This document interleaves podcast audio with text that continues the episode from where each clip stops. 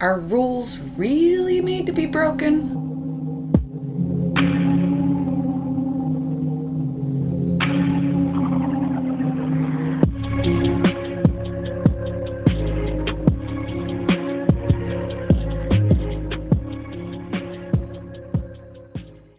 Hey, everybody, welcome to Crime Over Cocktails. I'm Tiffany, your host, and today I'm with my guest, Katrina. Hey, yes, I'm Katrina, and I'm really excited to be here. I'm new to this whole podcast thing, but I'm all about sharing stories, hearing people's stories, and telling my own story. I am a financial advisor by trade, but recently wrote a book, so I guess that makes me an author. My my book kind of tells my story of serving on a jury duty for a murder trial in which I wound up having contempt of court charges. Um, a mistrial is found, and I go through my own trial. And and so it was just kind of it was such an insane period of time in my life that I decided to write a book about it. But I also I'm an adoptive mom of kids from foster care that come from a lot of trauma. Always seem to have quite a bit of crazy in my life, and a continuously have people tell me I needed to write a book. And the the uh, causing a mistrial was kind of the cherry on the top. And I said, I'll do it. I'm going to write a book. Absolutely. I don't really know anyone who's been through that. So I am so intrigued. yeah. Yeah. It it was pretty insane. Which case was it? The case, you know, and I mean it's all, you know, it's all closed now. So I should be able to talk freely about all of it. But um, it was a case, uh, the uh, defendant, and it was a woman by the name of Elizabeth Hagness. And in my book, I don't tell any names. And of course, anybody could could Google any of it and learn anything they wanted. Um, but so a woman, um, she was, I believe, at the time of the murder, she was maybe 58. She was 60 at the time of the trial, um, but she shot and killed her husband so that was the the case. And you know her primary defense uh, was that it was self-defense. You know there was no it was not a question of whether or not she actually did it but you know did she have any reason to do it? Or was this you know just murder in cold blood? The state had charged her with first degree murder so that was our job as the jury was to determine if she was in fact guilty of first degree murder or a lesser charge of either second degree manslaughter or just acquit her altogether. I guess I was a little bit, um, you know, of course, anybody talks about the the burden of jury duty, and you know, whenever I was called um, it was an extremely busy time in my life. Um, I kind of write the book in a diary format. And the day I was called, I was actually the day of my daughter's wedding. In fact, coming up on one year, it was April 9th, starts April 9th of last year is the my first entry. One of my adopted sons, he's severely disabled, had kind of been through hell with him. And he uh, was getting transferred to a facility and kind of all of the emotions involved with having to relinquish a, a child to a facility and admit that you're just you're not able to care for them. It was just it was a really difficult season but you know the whole thing of like jury duty and the justice system it, i mean it always intrigued me. I kind of felt like you know that's you know your uh, civic duty to uh, serve in this capacity. So i went and i you know, there's this whole process as far as how they select the actual jury members that are going to serve. You know, when you first show up, there can be tons of people that show up and then they uh, weed it down through this process called voir dire. And I detail all that in my book as far as um, how they whittled it down. And I got lucky and was selected what ended up being a complication of the whole situation was the judge on the case was a, a personal friend of mine. And beyond that, um, I was his financial advisor. I'm a financial advisor by trade. And that, as you read the story, ends up becoming quite a complication in the whole situation. I had this kind of image of, you know, of, a trial where it's all about truth and justice and facts. And I came to realize pretty quickly that it's more about the theatrics of the prosecutors and the defense attorneys and emotional play and um, and I was there just for the facts. And what it ended up being an extremely difficult thing. I, I, I didn't realize how hard it would be to, you know, like say whether another person was like guilty or innocent. And specifically because in this particular case, I didn't feel like we actually got all the facts. So there were 17 witnesses for the state, for the prosecution. And all 17 of them basically just said she killed him, you know, and they, I mean, just redundant over. And I was like, okay, we get it. She killed him. That was never up for argument to begin with. But the defense, she had 14 witnesses, but only two of them ended up being allowed to speak. Over and over again, these witnesses would be called, prosecution would object, they would huddle at the judge's bench, and it would be sustained and they wouldn't be allowed to speak. And it left me going, what in the world? You know, like, why are these people not allowed to testify? And it just, it bothered me greatly. Well, we all know that, you know, and it was all, you know, driven into us as jurors, you know, don't research the case. You can't research the case. Don't talk about the case, blah, blah, blah, blah, blah, which is, you know, was a four day trial, which ends up being, you know, even us as the jury, when you're sequestered into the jury room, you're not allowed to uh, talk to each other, which is just like, you know, why can't, you know, you're not allowed to ask questions. I mean, nothing. Well, so, uh, you know, the day before we were going to go back to deliberate, you know, I felt, you know, like I said at the beginning, I, I like to know people's stories. And at the end of it, I felt like, you know, there was a lot of emotional play especially by the prosecution, you know, as far as displaying the pictures of the autopsy body of the victim and bringing family members up to testify that that really were not able to give any insight into was this a self-defense crime you see what i'm saying like i wanted to know who was this person this victim um, there was some allegations that he was abusive. There were some allegations that he was alcoholic. He was intoxicated at the time of his death, um, which was middle of the afternoon on a weekday. But you know, of course, people have a right to drink in their own homes in the afternoon. You know, but what kind of person was the defendant? Was she somebody that was, uh, I mean, she was a 60 year old piano teacher, but with no record of ever being in trouble before. But who was she? And none of those questions were ever answered. But I felt like I'd kind of, you know, I'm a researcher by nature. I like to see the big picture. And I felt like I wasn't given it. So I ended up the night before we were to go back and deliberate, I thought, you know, the victim is not really a party to this case. And we were told we can't research the case. Well, there's no reason for me to research the case. I know every single thing about this case. And the victim's deceased. So is he a party to the case? And you know, I thought, you know, there's a public records out there. I was like, I'll just see if he has any public records out there. Oh.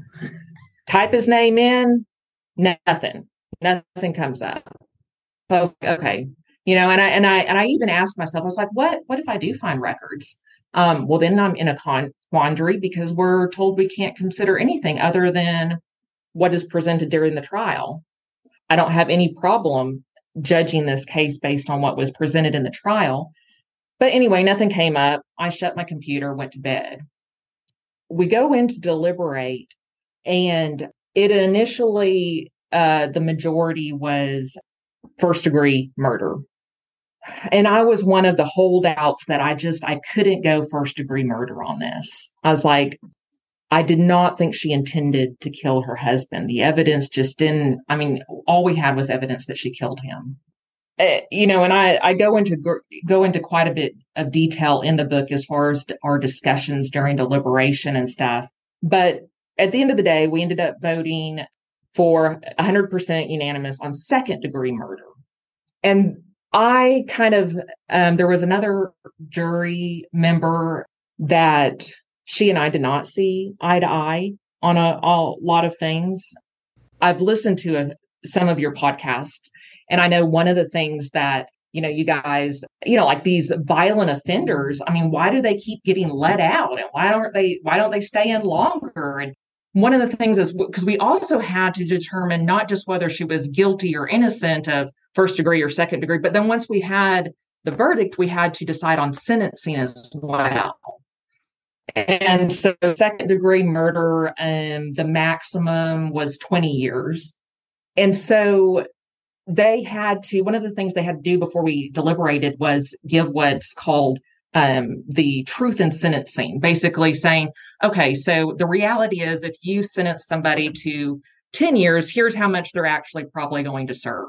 You know, you know that kind of thing. If, so we go into it so we have a better understanding of what they're probably going to serve of the sentence. You know, and what I we're talking about a 60 year old piano teacher that has never been in trouble before the chances of her reoffending. You see what I'm saying? Like, right. But then you've got the dilemma of, but she killed somebody. That's a violent offender. And there were individuals in the jury that wanted, I mean, they wanted her in there for life.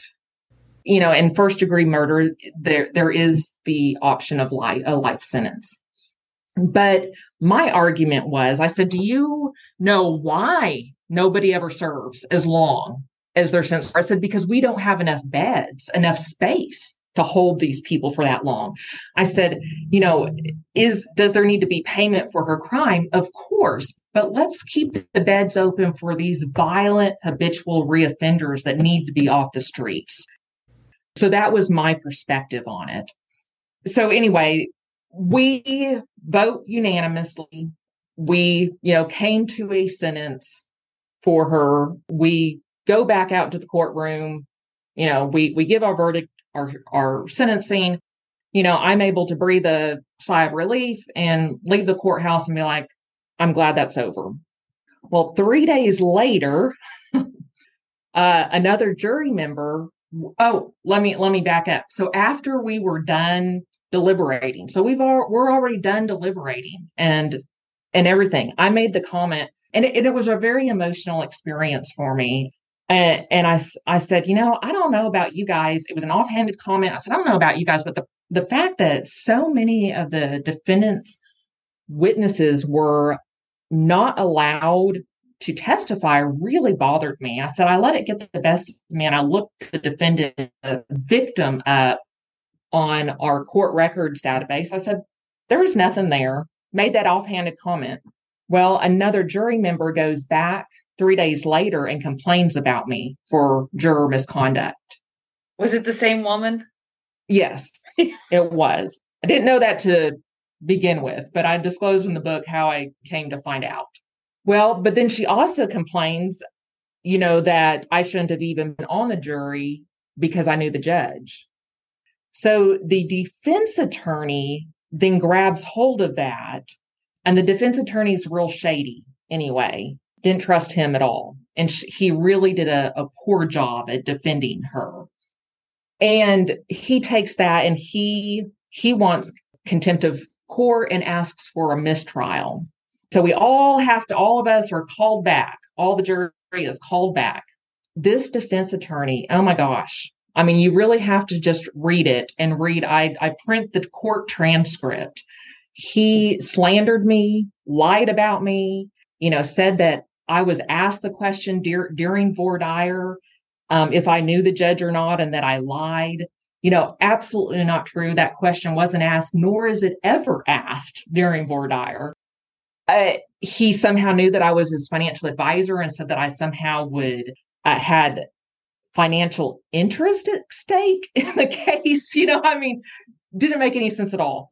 So the judge, because he was making such a big deal out of us having a relationship, a professional relationship, he recuses himself from it and another judge steps in and she this new judge um, does find me in contempt of court does issue a mistrial and then i am left with a hearing date for a trial which then becomes continued and it's drug out and they i have to get an attorney and my attorney wants the juror that complained about me to be pulled in so he can cross examine her and um, it was just this big huge thing. And you know and, and the whole time i'm going now by him again this is the defense attorney that is arguing for a mistrial but by doing so he opened his client up to first degree charges all over again when it was second degree that she got. You see what I'm saying? Like, right. you know, and they, the state made it clear during the mistrial hearing that they were going back to first degree murder. And I'm like, there were more jury members that wanted first degree to to begin with when we first started our deliberations. And I'm like, what in the world is he doing? You know? Anyway, so it was just, you know, and I I, I was left after the whole experience like, you know it's kind of like you know these these rules for for jurors were written at a time when literally the only information at your hands was outdated newspapers and hearsay from other individuals in today's time we literally have at our fingertips factual non-biased information. You know and my argument with our my attorney was i was like during our instruction process we were told that we are as the jury, we are the judge of this case, and we are to, you know, kind of sift through the testimony of the witnesses and decide whether they are relevant, whether they're trustworthy. You know, you see what I'm saying? But we weren't given that opportunity because almost none of the defendant's witnesses were allowed to speak. And I, you know, it's kind of like, well, as the judge of the case, would they have access to court documents and prior information? He's like, well, yeah, sure they would. I was like, well, we're the judge in this case. um, you know, and so it was just like, I, you know, it just really kind of left a, I felt like we were more like just pawns in this big uh, game they were playing. And it was just kind of sit down, shut up, do what you're told, follow group think, don't think for yourself, don't think critically. You see what I'm saying? And it was just anyway, I'm I'm retired from jury duty. I ain't doing that again. well, I'm not allowed to do it again. I mean, I guess you could look at that as a positive. right, right, right. You know, so it's kind of like, you know, I mean, did I did I um, break a rule? I mean, absolutely. If you read it black and white, um, I did break a rule. And so I guess the the question then is where you know maybe to if you know if you're a thinker and you want to think about it is um, should I mean, it played no role whatsoever in any of the del- deliberations or decision. You know, should it have caused a mistrial? Was that um, something that uh, deserved contempt of court charges, you know, and you know, my attorney said, Katrina, you're looking at a year in jail. And I'm like, what the hell? Exactly. Yeah. oh my God. I'm like, I'm like, so I'm like, of course, of course I am, you know, but I'm kind of like, if I know what I know now, would would I have done things differently? I don't know. I, I'm I'm one of those that just kind of believes everything happens for a reason. So if you want kind of the the end of the story, um, you know, so spoiler alert if you read the book, what ended up happening is there ended up not being a mistrial. Um, the state, you know, wrote a, you know, nasty article about me of how, you know, because I am such a horrible person and cause so many problems, they it would be too complicated to retry her. So they issued her they they offered her a plea deal. Um, and she accepted it for manslaughter did I really screw things up that bad? Is it my fault? Or did the state and prosecution go, well, now maybe um, because of all this hoopla that's now out there about the case, they're going to allow all those other witnesses to speak. You see what I'm saying? And so let's just offer a plea deal and be done with it. As is kind of a, a theme of my book as I talk about all the other nonsense that I managed to get myself wrapped up into. And a lot of the reasons why I get wrapped up in all this nonsense is I've always had kind of a heart for the underdog and a, uh, you know, the marginalized in a society, that kind of thing. And, uh, you know, I, I tend to love easily, uh, don't judge, that kind of thing. When you're that type of person, it does sometimes end up biting you in, in the butt. But anyway, me and this defendant are are now friends. you know, because like, I'm just kind of like, yeah, yeah. So I mean, she is in prison, but I mean, we, you know, we video chat on a regular basis. She's writing a book. I'm typing the manuscript for her. But so yeah, I guess you know, and I, you know, the entire experience though was just kind of like a, you know, I can talk about it now and laugh, laugh, but it was I mean, it was absolutely, I mean, to be faced with the possibility of jail time and to have your character slandered when, you know, I, yes, I, you know, I can take responsibility and say that I, I broke a rule. Did I, at that particular point in time in which I did it, have any ill intent or, um, you, you know what I'm saying? Like, it's like, you know, I, and that's one of the reasons why I wrote the book. You know, first of all, you know the the second judge in the the case, she's a she's a piece, um, and that is uh, very clear with not my words but her own within the transcript, um, and it enables me to kind of like, yeah, she did say that. It's public document in the court court transcripts, and for me, I was not allowed to really ever speak. Um, and so it's my chance to here's my side of the story. You see what I'm saying is, and then also, you know, I mean, even though my story is unique, I, it's not one of those where, you know, I was went through some sort of hell where I was sexually abused or had a horrible childhood. And I tell my story to encourage others who have been through that. And I'm definitely an anomaly is like not too many people served on jury duty and caused mistrial, but everybody has been through some sort of hell in their life. Everybody and um, we can all rise from it. You know, we can all, it's a choice in how we choose to respond to it um, and what we choose to do with it. Um, make us better and stronger and rise, or we can be angry and bitter and, you know, so. Right. Don't you mm-hmm. feel like the judge should have also kind of been talked to? Because clearly the judge knows you too.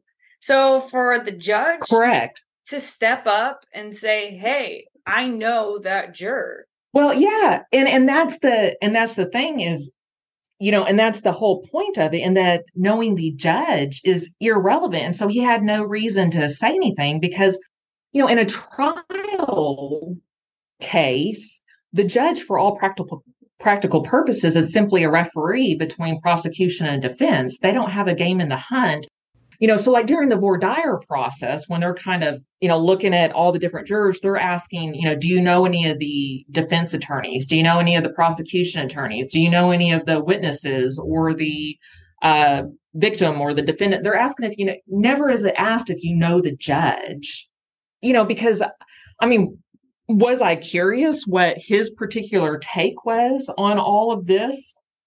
I mean, absolutely. In the in the book, I disclosed some of our text messages back and forth, myself and the judge. When it was all, I mean, obviously, I didn't communicate with him during the trial. He's professional enough that I mean, he wouldn't have engaged in that if I tried to. But after it was over, like that day, you know, I was, you know, had text him and I said, I'd love to get together with you and just pick your brain on, you know, your take on, on all that um, and he he had said, absolutely, I'd like to know better um, how to manage juries as well and get your perspective. Well, that all, you know, of course, a couple days later, you know, he, you know, I I never heard from him again, and it's like, you know, and then I mean, I mean, it was just, it was, poor, you know, like I said, he was a personal friend and a and a client, and that I'd put him in this quagmire of ridiculousness, you know, I mean, it was just like, but is our justice system you know, so fragile that you can't have common sense and look at things and look at what's relevant and not relevant, you know, or do we use rules to manipulate? And it was quite an experience. But depending on your perspective and whose side you were on it. Um, yeah, I mean, now the defendant just has manslaughter charges. So, how much time did she get?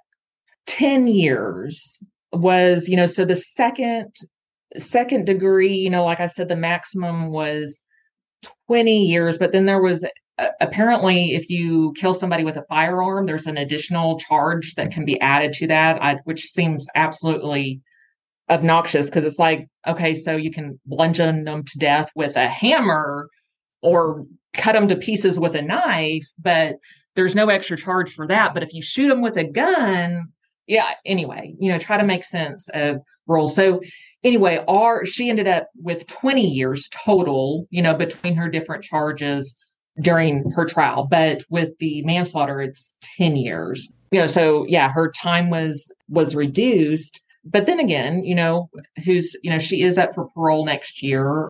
Now, I don't, you know, who's to say whether she serves one year or two years, the full 10, you know. Right. That's just crazy. it is, you know, and so, um, you know, part of my, uh, apparently, uh, my therapy during that time was to get tattoos. like, and I tell the story in the book, you know, and I have pictures in the book. And so, like, my first one, you know, and of course, I know on the podcast I can't see it, but but how do I make you? Okay, there it is. And I, it's probably backwards, but you know, so like it's be still, you know, Exodus 14, 14, and, and the, that verse says, um, the Lord will fight for you. You only need to be still. I've always been a fighter, a doer. And in this case, it was just like, Katrina, just stop, just sit and be still. Um, you know, and then over on this arm, it, it's breathe, you know, just like remember to breathe. But then when it was, once I had my trial, and everything. Um, you know, it, it was um, you know, the phoenix was kind of my you know, that. rising from the ashes. That's yeah. Beautiful. Um, and so yeah, and it's in purple, and purple is, and if you see my book, I'm wearing a purple dress. It's the dress I wore to to my trial, and in, the color is kind of significant in the whole story. Um, and so you know, and I've been kind of overwhelmed by the people who have reached out to me that have read the book, how I'm able to encourage them. And, you know, and so that makes that makes me happy. You know, the the reviews that people have left on Amazon of just that I've encouraged them in whatever trial or struggle it is that they're going through to just keep rising. Just keep rising, you know. Someday that rise may look like a chicken flopping around in dust, but just keep not quite as elegant and graceful as the phoenix, but just keep doing it. Absolutely. I mean, that's the only way you're ever going to rise above and be able to move on. You yeah, have to be absolutely. able to do yeah. that. If mm-hmm. not, to live in that dark place forever, and nobody wants to live there. Ain't nobody got no time for that. Right, right. Oh my. So, did you ever find out what these people had to say that they were not allowed to say? Um, yeah, so of course, I'm a researcher, right? Um, I dig. So yeah, of course, as soon as well, so during the mistrial, the defense attorney had made the comment about how the prosecution had fought so hard to disallow 404B evidence. And of course, I make a mental note 404B evidence. What is that? So I go, home and I look into it. Well, 404B evidence is evidence that can be made inadmissible in a trial if it is um uh, I'm losing my words that is a reflection of the character of an individual based on prior events. Okay, so basically uh well no, it could be um not the whole point so the rationale behind not is like okay so all these people say yes i've witnessed his aggression. Yes he's an alcoholic. Yes all that. Well does that so they don't want that information is like but was he being aggressive in that day? You know but my thinking is if she is claiming self-defense it's relevant to know what this individual's character is. You know, but also, I mean, uh, we can put that on her as well. What is her character? What kind of person is she? But it shows, you know, patterns. I don't know. I, I you know, patterns are important. Correct. Yeah. What is this individual's pattern? You know, and so it's so all of that um, that was disallowed was, you know, so the defense attorney, you know, and again, I've not, you know, it seemed like this judge um, just had her own agenda or whatever because the defense attorney's arguments were ludicrous for in favor of the mistrial. Like he was saying that you know like i had made the statement i looked the victim up and there were no records. By me saying that that was reverse 404b information because the lack of information was like a you then draw the conclusion that well then he wasn't a bad person because there's no record of like domestic violence, that kind of stuff. And I'm like, but we gave him a lesser, um, gave her a lesser charge. You see what I'm saying? Like, right. I, you know, he's saying like that, that statement prejudiced, prejudiced his client to believe that she was lying, you know, it, but I mean, we weren't, we weren't even able to say that, well, that statement was made after we were done deliberating anyway. So first off, it's irrelevant. So yes, they they were not allowed to speak because it was testimony that had to do with prior incidences or events that would have that spoke to his particular patterns behavior character or whatever which i think is relevant but apparently i don't know better so I agree with you. And first of all, yeah. I hope she didn't pay that attorney because he was trash. I mean, you want um, as much as you can. Yeah, I, I, know how much she paid that attorney, and let's say you could you could buy a house for what she paid him. Oh, yeah, yeah.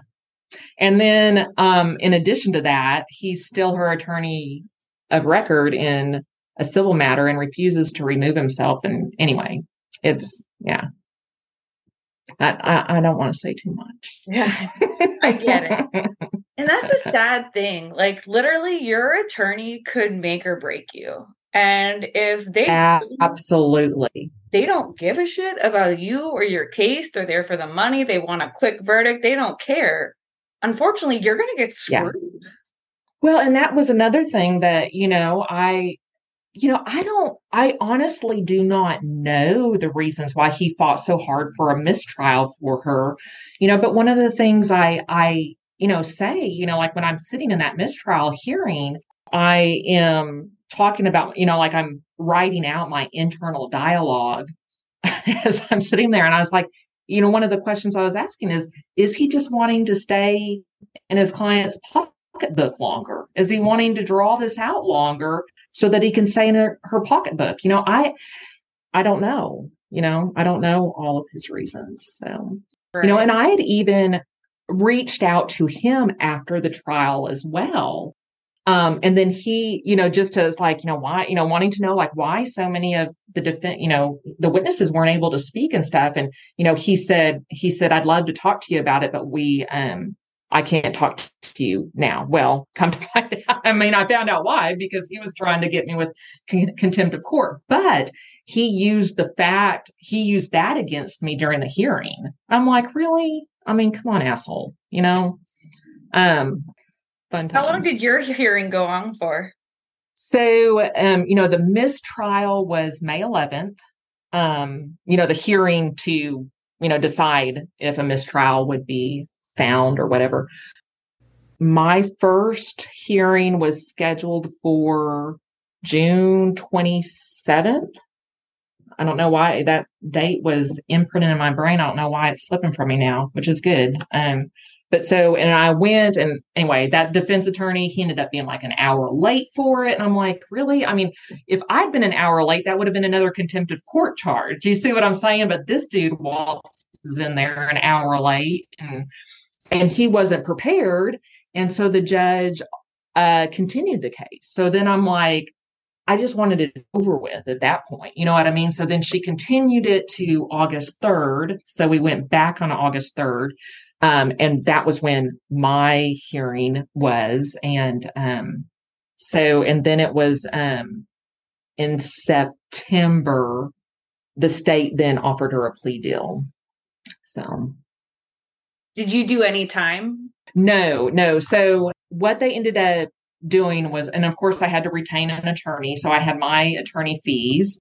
My attorney, and I, you know, I talk about this in the, the book as well, he had told me that you know maximum was a, a year in jail um, which of course you know left me like like couldn't breathe um, he he he thought a win would be 30 days is what he had told me he said maybe you know uh but like get out sooner than 30 days well then whenever at my hearing on august 3rd after the judge was done totally ripping me up one side and down the other she said that the maximum charge was 30 days. And of course, I'm like, wait a minute.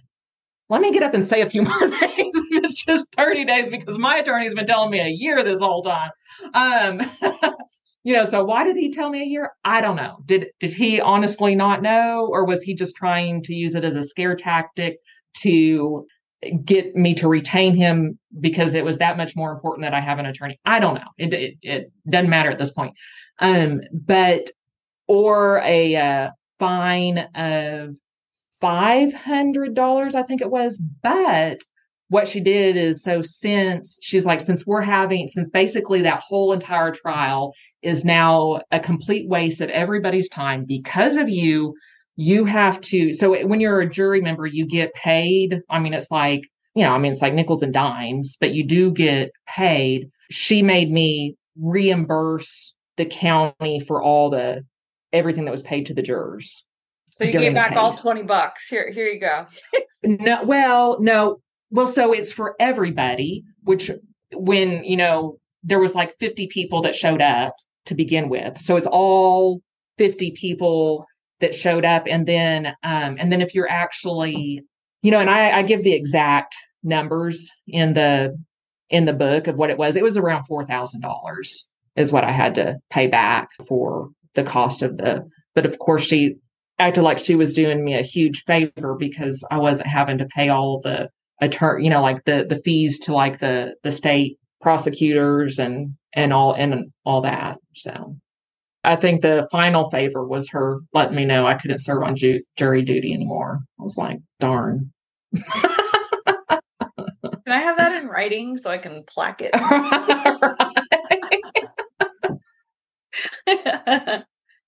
well, when they say don't look things up, I'm pretty sure they mean it.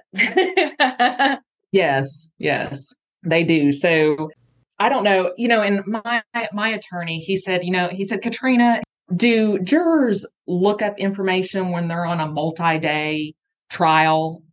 He said, absolutely they do. Do we know they do? Of course. I mean, it's just, it's too easy to. We've got too much information at our fingertips.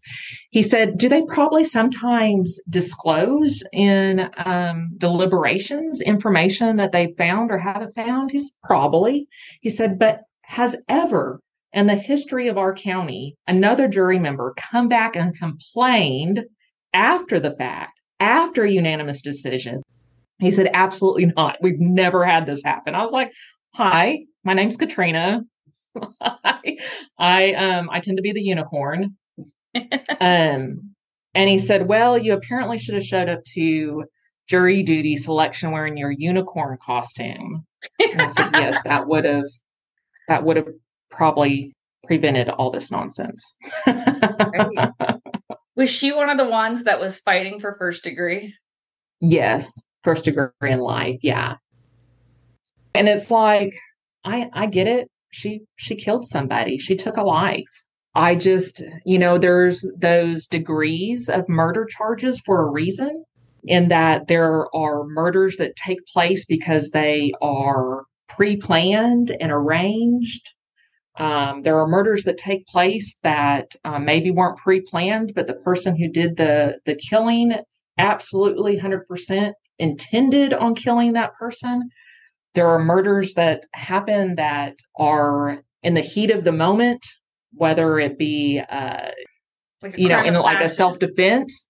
yeah, crime of passion, you know, self defense or, you know, whatever. Then there's the accidental murders, which, you know, is kind of what manslaughter is. So you've got those different degrees for a reason.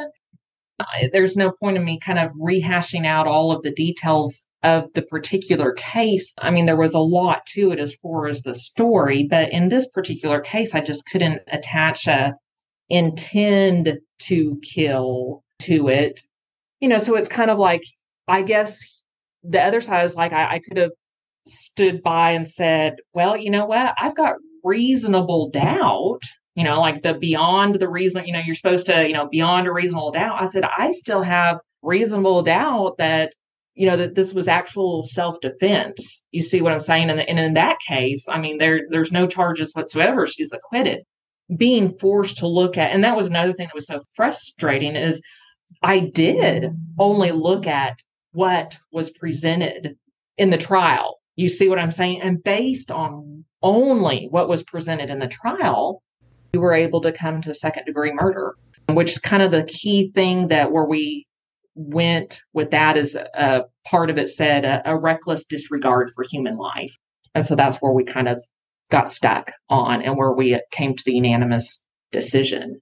But there's there's tremendous pressure when you're in a jury to kind of go with that group think you know you know and also you know it just you know i i'm one of those like you know i'm sitting over there in the jury box during during the trial and I want to raise my hand and be like, I've got a question for that witness over, you know what I mean? Like, I was like, well, I mean, if you're a judge, you're allowed to ask questions, right? I mean, I don't understand why I'm just supposed to sit here and listen and not ask any questions. So it was a very frustrating process to me. So I can imagine because exactly, I'm sure a lot of the jurors had questions because not everything is always answered in court. Yeah. And it was just such a the having to make a decision based on what I saw as kind of cherry picked information is like, here, let's make this life decision for somebody um, based on the, just this cherry picked information that we're going to hand you. And don't ask any questions about the information we're handing you. I I was like, ah, I, I struggled with it um, greatly, you know, and it, it weighed on me heavily to found out that I I obviously just would not have what it takes to and I'm a, a very and I go into this in the book of just I'm very involved in the court system anyway um, and work on many levels of advocating for for kids in foster care or you know just the marginalized in society. But when it came to issuing you know saying guilty to another individual when you didn't feel like you had all the information um, was very very difficult. But i feel like a judge in a case would have all the information, but as a jury, we aren't allowed to have all the information. You know, there was even several times where, um, you know, they they'd kick all the jury out of the courtroom so that you know the counsel and the judge could all speak freely. And I'm like, wait a minute, why are we not privy to this? You know, we're the ones making the decision. why are you going to tell us? Right. Yeah, it's like, why are you going to tell us we have to make the decision while y'all sit there for you know? Yeah, so, you need as much anyway, information as you can. Very frustrating. To come yeah. to the correct assumption. Yeah. Like, yeah, you have to. Yeah. So you wonder how so many people wind up wrongly co- convicted. And yeah, because juries are making decisions off cherry picked information you know, my attorney, when we were talking, he says, You don't know how many times um, jury members have reached out to me after a trial and they've been able to obtain a different additional information and they reach out and they said if i'd known this before dot dot dot and i'm like they should have known that before you know they should have you know and and i don't know i, I mean there's you know like this rule for 404b evidence. I'm I'm sure it was put there for a good reason and you know good intentions behind it. But then people take these rules and I use it just to manipulate and um, use it to their own advantage. When I don't know, I'm kind of like if I'm if I'm going to be the decider of this person's fate, um, give me all the information And if you're going to trust me in the role to say guilty or innocent, trust me in the role to determine whether each, you know, I don't know, maybe all these 14 individuals, they could have paraded them up there and be like, okay, these are all whack jobs. And is what they have to say is irrelevant. But give me give me the ability to hash that out as the juror jury member, you know? That's only fair. Exactly. I mean, that's a hard decision. You literally have somebody's life in your hands. That is not Correct. an easy decision, a light decision. That's very difficult. You do deserve it is. to it is. know the big picture here. Yeah. It's very disturbing that they don't want the big picture out. Right. And I don't understand that. I don't, I don't understand either. You know, I mean the the victim, you know, he was um a person, but when they're once they're deceased, there's this air of of reverence where you don't want to talk ill about them, but we also do need the full picture. We don't want to be irreverent, but if he was an abusive alcoholic, that's important um, in a self defense and motive. Right. Because again, like I said, patterns. Maybe she was at her breaking point, couldn't take Correct. it anymore. Who knows? I mean, Correct. I do think, yeah. you know, like when somebody's either murdered or even raped or anything like that, and that person is put on trial as they were the issue. I have issues with that, but at the same time, you do have to know well rounded how this person was. Right. Yeah. Do I think he deserved to die that day? No, I don't. And I believe that the defendant very much, well, I mean, she even, you know, we listened to the recordings of, you know, like when she had made that first phone call from jail and that kind of thing. And she makes the statement like, you know, oh my God, oh my God. I, when she realizes he's he's died, I, I wish I'd shot him in the legs or something. You know, I don't think she intended to kill him. I think that there are some some situations um, where somebody probably does deserve to be shot. You know, if we're talking about a rapist or a child molester, you know, or whatever. This wasn't necessarily the case. It would have been better again, I don't have a whole lot of faith in the justice system, but we would have been able to, you know, let him be dealt with from from a legal standpoint and gotten herself safe a different way than shooting him. But it was it was a heavy it was a heavy thing. Sounds it absolutely. Is she the one who called 911? Well, like I said, there's a whole lot to to the story. Uh, there was kind of a out of control son um, that was on the scene. He's addiction issues and stuff, and he was being aggressive and violent and had taken her phone from her. And she runs to her husband for help. And anyway, so she did not have a phone on her. And so she, as soon as she shot him, she then ran to a convenience store that was like less than a block away and went into the convenience store and asked for a phone and called 911. So, yes, she did. But, you know, the prosecution used the fact that she didn't stay by his side and help him. She left him. I was like, she didn't have a phone. she was going to a phone, you know? Anyway, so yeah, she did. And I believe the the son called as well once he realized she had shot him. He called as well. Gotcha. See, I mean, it's not like she tried to bury him in the backyard, you know, like a lot of them do. Uh, correct, correct. Yeah. And we had the video, uh, the recording of her, you know, at the convenience store and stuff. And then once the emergency vehicles are, are coming by, you know, she leaves and she she runs up on the scene saying her son was still there and she was afraid you know he of course was the initial person of interest because he's there on the scene and so she kind of saying i shot him i shot him don't it wasn't him so the police and stuff got there immediately but it took and i don't remember all the timeline and stuff but i mean it took something like even though there was a hospital literally three minutes away Um, it took like 20 minutes for an ambulance to get there and stuff. And then because it was a crime scene, you know, they have to kind of clear the whole residence and all that, you know, make sure there's no other threats. And so the defendant's argument was like they're the ones that allowed him to bleed out and didn't give him medical attention. At the end of the day, she's still the one that shot him, though. But he absolutely, I th- there was a delay in medical attention getting to him.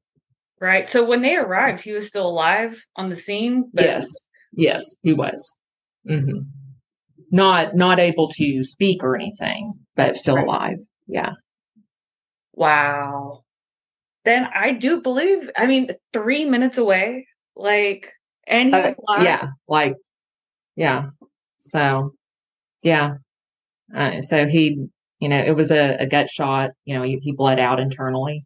It's mm-hmm. basically, mm-hmm. you know, but it, you know, she, you know, she has a, a lot of um, anger and stuff that, you know they didn't they didn't get to him fast enough you know? Right. I mean it's a shame.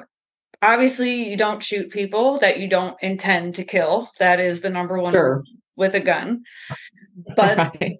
the fact that you know she did try to get help and she took full ownership of it and I mean, I don't know. I've also seen people who did mean to do it and then they play the game. It's just so hard to say what right. happens. Right. Because you see all different walks of life.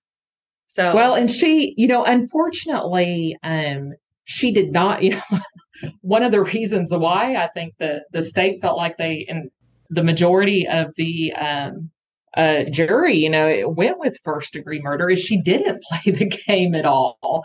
Um, and so she didn't come across um, like she needed to as far as this remorseful, you know what I mean? Like, but again, this is a crime that happened two and a half years prior. You, you see what I'm saying? Like, so much time had passed. And did she take the stand?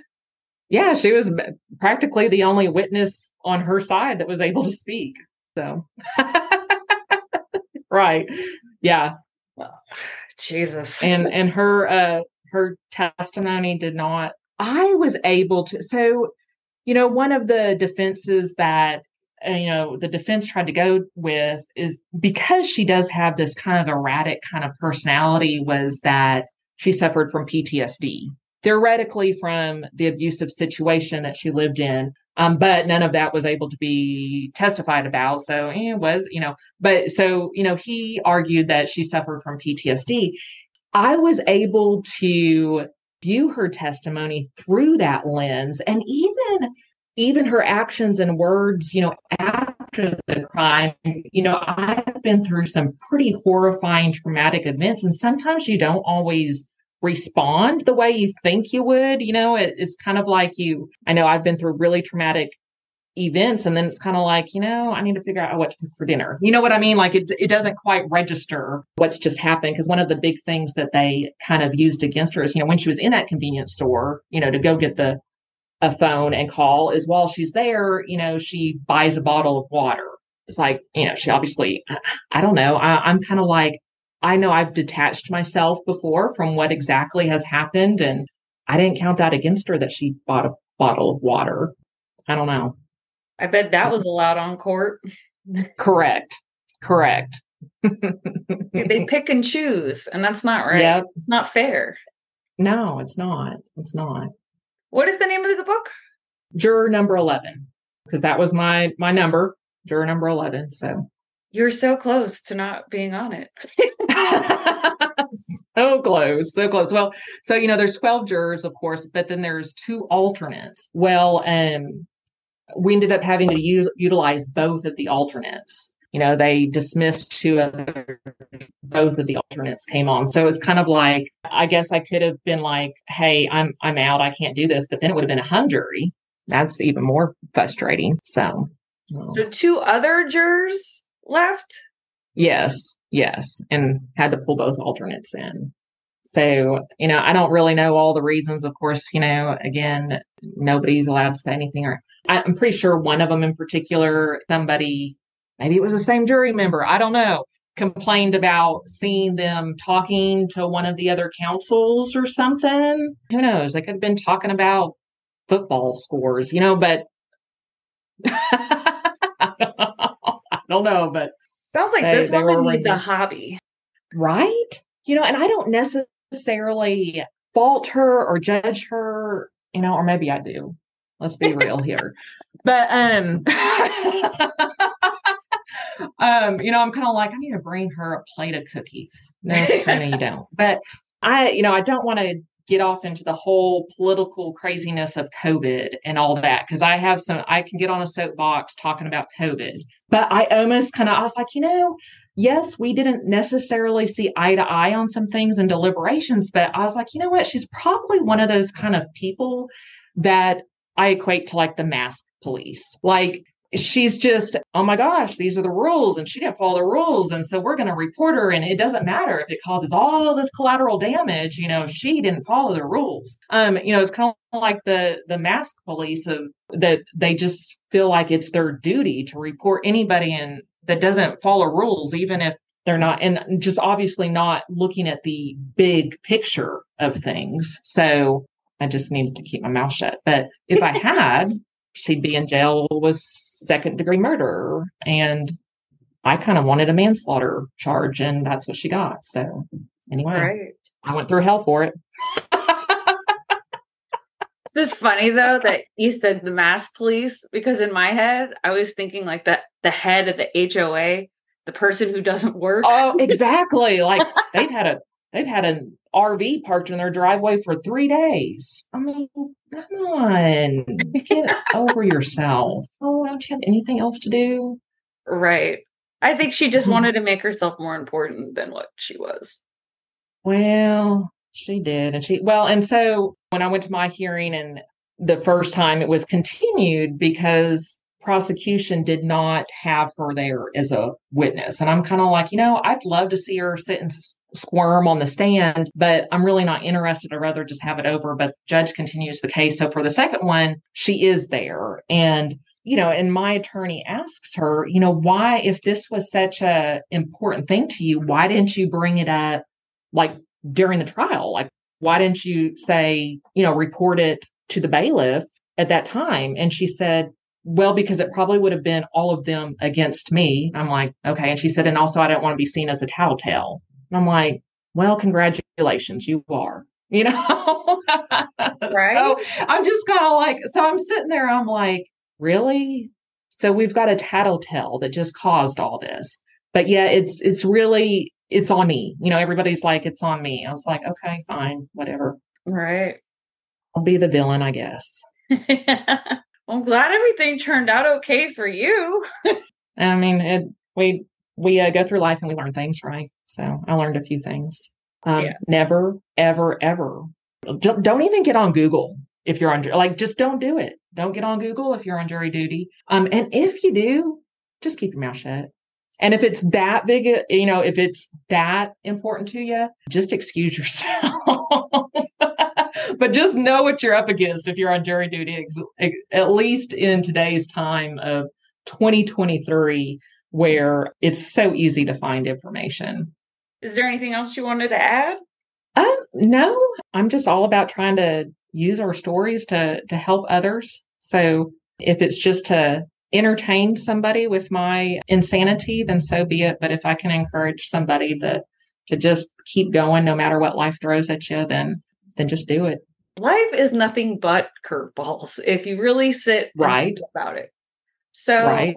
if you gave up every time you got a curveball, I mean, you probably wouldn't make it past age nine. Absolutely. Yeah, absolutely. Well, Yeah. good for you. I'm glad you were able to pull yourself out of it. You got your book and you learned a few things. Google Yep. is not your friend in all circumstances. No, it is not. It is not.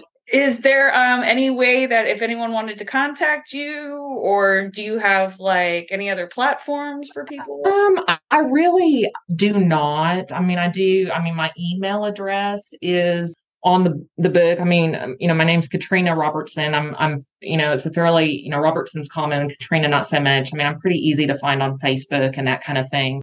You know, my book, I you know, of course, it's on Kindle, you know, paperback, but then I also recorded an audio book.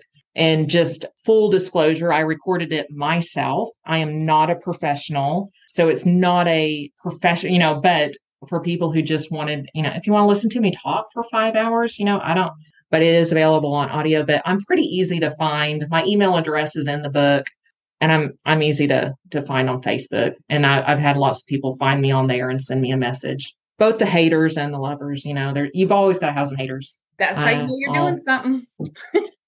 yeah, you're not. I'm not everybody's cup of tea, but that's okay. No, if we were all each other's cup of tea, this world would be boring. So like I, I said, the you're the first. I, I've got five more, but yeah, you're my first. I was gonna say I popped your cherry, but I don't know how professional that is.